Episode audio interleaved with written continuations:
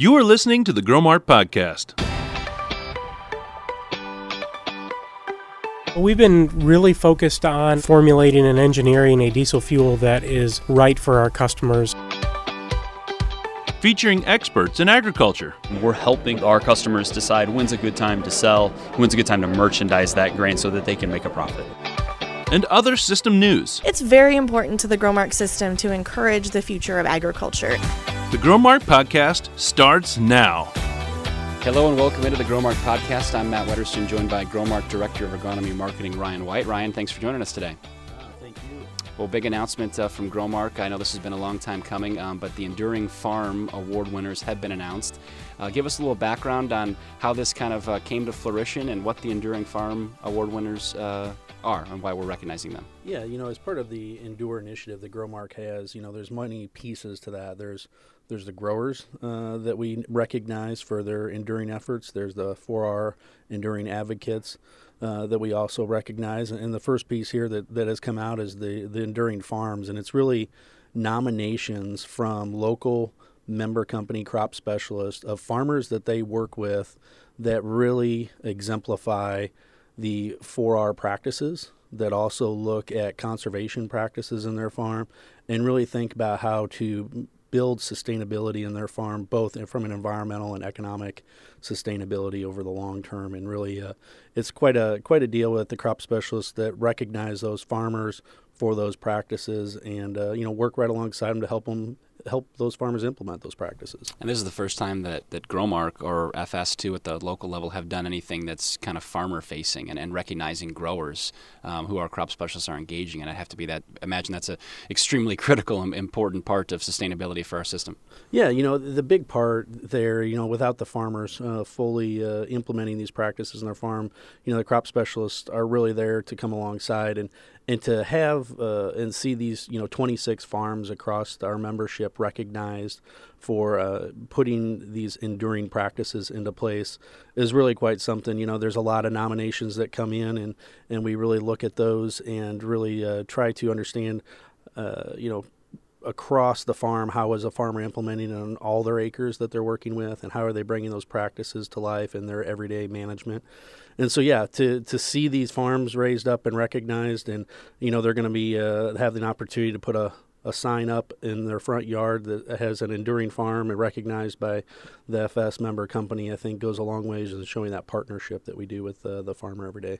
I know you get to travel a lot, uh, talk with a lot of Growmark folks, uh, boots on the ground, FS um, cooperatives who are um, heavily involved um, everywhere, really throughout the country, working diligently with growers to provide trusted advice and, and quality products and services. W- what do you notice from the FS level and also from the grower level when it comes to sustainability, the buy-in that, that is happening, and, and the practices that are being implemented?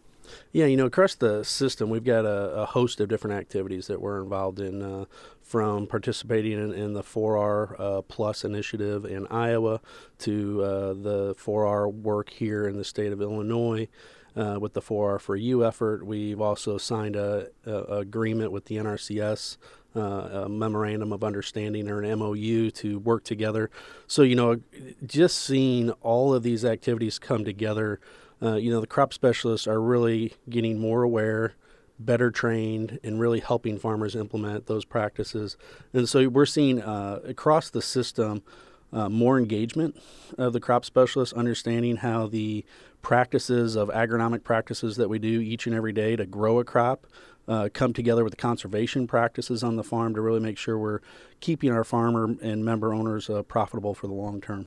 You mentioned the Endure 4R advocates. Uh, this will be the, third year for this award. I know you're getting close to announcing those winners. Can you give us a little sneak peek um, at uh, you know an, another year of I'm sure another group of qualified candidates and, and what that award continues to do for the system? Yeah, you know it's really great. You know when you look at the the past winners of the award, it, just some great leaders across uh, the system that have been uh, both great advocates and uh, really great uh, advocates both in the practices they do and the leadership in their community to uh, raise up these sustainable practices for farmers. So uh, it's pretty exciting. Uh, we're going to have another great group of, of winners that's going to get an opportunity to uh, engage at the annual meeting, uh, help share what they do each and every day with farmers. And I think uh, when you see those kind of individuals that both rise up in what they do with farmers and what they do with their communities, it's great to recognize those folks. For people who don't know you, um, talking with Ryan White, Growmark Director of Agronomy Marketing here on the Growmark Podcast, explain a little bit about what you do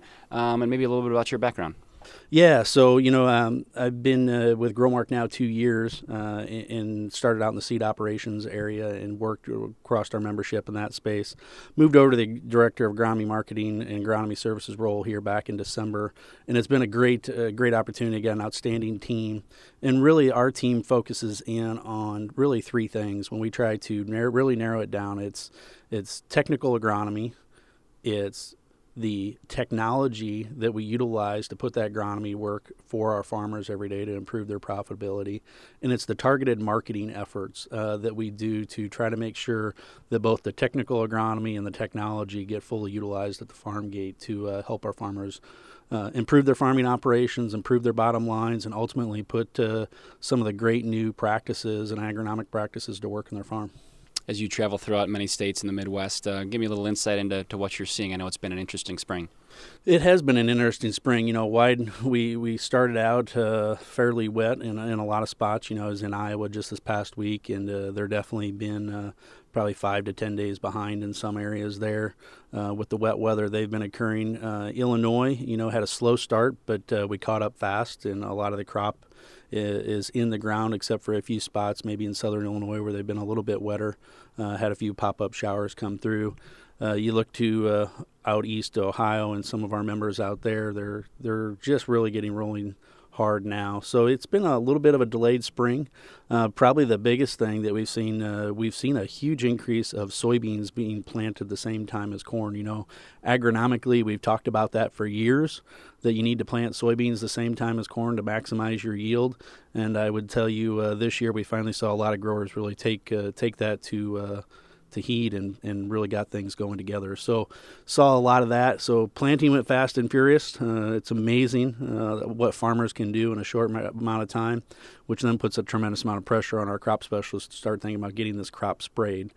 And uh, that's been the next challenge. Uh, wind, wind, and uh, the weather have uh, slowed some of the spraying operations, which means a lot of the combinations of herbicides that we're going to use or we were going to use might have to be shifting. And so uh, Dr. David Powell and uh, has been very busy talking with crop specialists about some changing some of those tank mixes and how to make sure we can do that effectively as we move forward. What's in store for my field this year? You know, last year, uh, start with last year and then think about this year. You know, uh, my field's now in its in its third year. Uh, last year we had over 800 different trials that were entered into our my field studies uh, and aggregated up uh, to create our 2018 uh, book that we had. And so now this year, you know, we're we're hoping for a thousand trials out across all of our members. You know, all those studies are going in the ground now. It's really about what new production practices uh, can we implement with a farmer, what new products are on the marketplace that we can take a look at. We've got a range of new products, all the way from some new fertility products to some new biological foliar products that we'll be testing this year. Cool. Well, Ryan White, Growmark Director of Agronomy Marketing, appreciate your time today. Yeah, appreciate it, and uh, everybody have a safe spring out there. Thanks for listening to this episode of the Growmark Podcast. You can find other episodes on Podbean or on a supported podcast app.